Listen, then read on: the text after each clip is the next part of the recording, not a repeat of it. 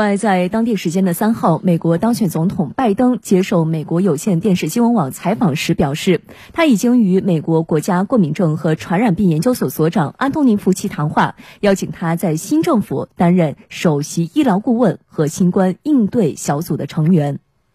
拜登在接受美国有线电视新闻网 CNN 采访时表示，他已经邀请福奇继续担任国家过敏症和传染病研究所所长。还邀请他担任首席医疗顾问，并成为新冠应对小组的一员。拜登透露，他的过渡团队和福奇在当地时间三号下午进行了谈话。拜登补充道，即将上任的白宫办公厅主任罗恩·克莱因也与福奇相熟，他们一直保持着沟通。此外，拜登在采访中表示，计划在就职当天敦促所有美国人佩戴口罩，并维持一百天的时间。拜登说，只需要一百天就能看到新增新冠确诊病例的大幅减少。拜登表示，将在自己有权规定的地方发布一项必须戴口罩的长期命令，例如联邦政府大楼或洲际交通的飞机和公共汽车。拜登还在采访中称，民众已经对疫苗的作用失去了信心。一旦福奇认为疫苗安全，他将很乐意接种新冠疫苗，并表示他将公开接种疫苗，以显示他对疫苗的信心。